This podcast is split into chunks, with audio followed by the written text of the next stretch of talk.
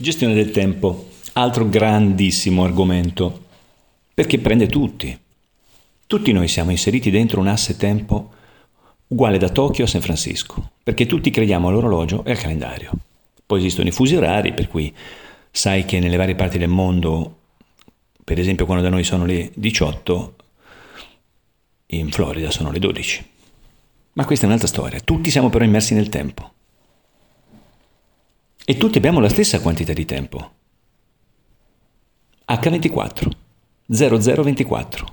E allora com'è che invece abbiamo comportamenti diversi nei confronti della gestione del tempo? Com'è che ci diciamo cose diverse rispetto alla gestione del tempo? Perché la parte psicologica diventa di grande importanza rispetto alla parte tecnica, operativa, più, come dire, hardware, quindi puntualità, priorità, previsione, pianificazione, programmazione. Queste sono cose che vedremo, tutte le vedremo, ma ciò che conta è l'atteggiamento mentale che hai nei, gest- nei confronti della gestione del tempo. E quindi partiamo da una riflessione che ho piacere di condividere con te che è il linguaggio verbale che usi nei confronti del tempo, che parole usi per esprimere la tua giornata. Avrai sentito persone dire il tempo non basta mai, sono sempre di corsa dietro al tempo, quindi ti ho dato un paio di esempi per dire se adesso tu mettessi pausa, stoppassi questo audio e ti fermassi qualche secondo a chiederti che parole uso nel mio quotidiano, che parole usano le persone attorno a me nella mia vita professionale o privata, perché le parole che usi, che usiamo, ci usano. Questo è molto importante che sia chiaro, le parole che usi ti usano.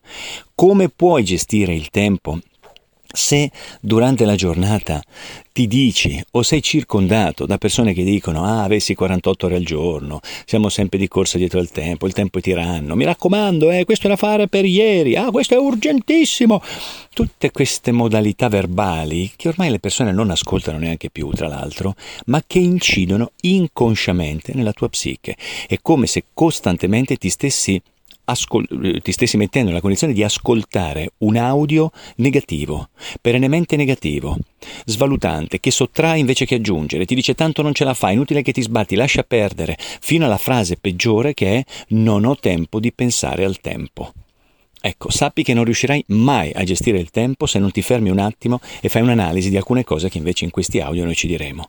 Poi è vero che a seconda del lavoro che svolgi, alcune cose della gestione del tempo le puoi anche a livello professionale fare tu, altre se hai un lavoro dove esiste un capo, un referente, un tuo superiore, chiamalo come sei abituato a chiamarlo, ma comunque sia una persona dalla quale parte del tuo lavoro dipende, ecco che sarà sua la responsabilità della tua organizzazione per alcuni versi, per altri è la tua.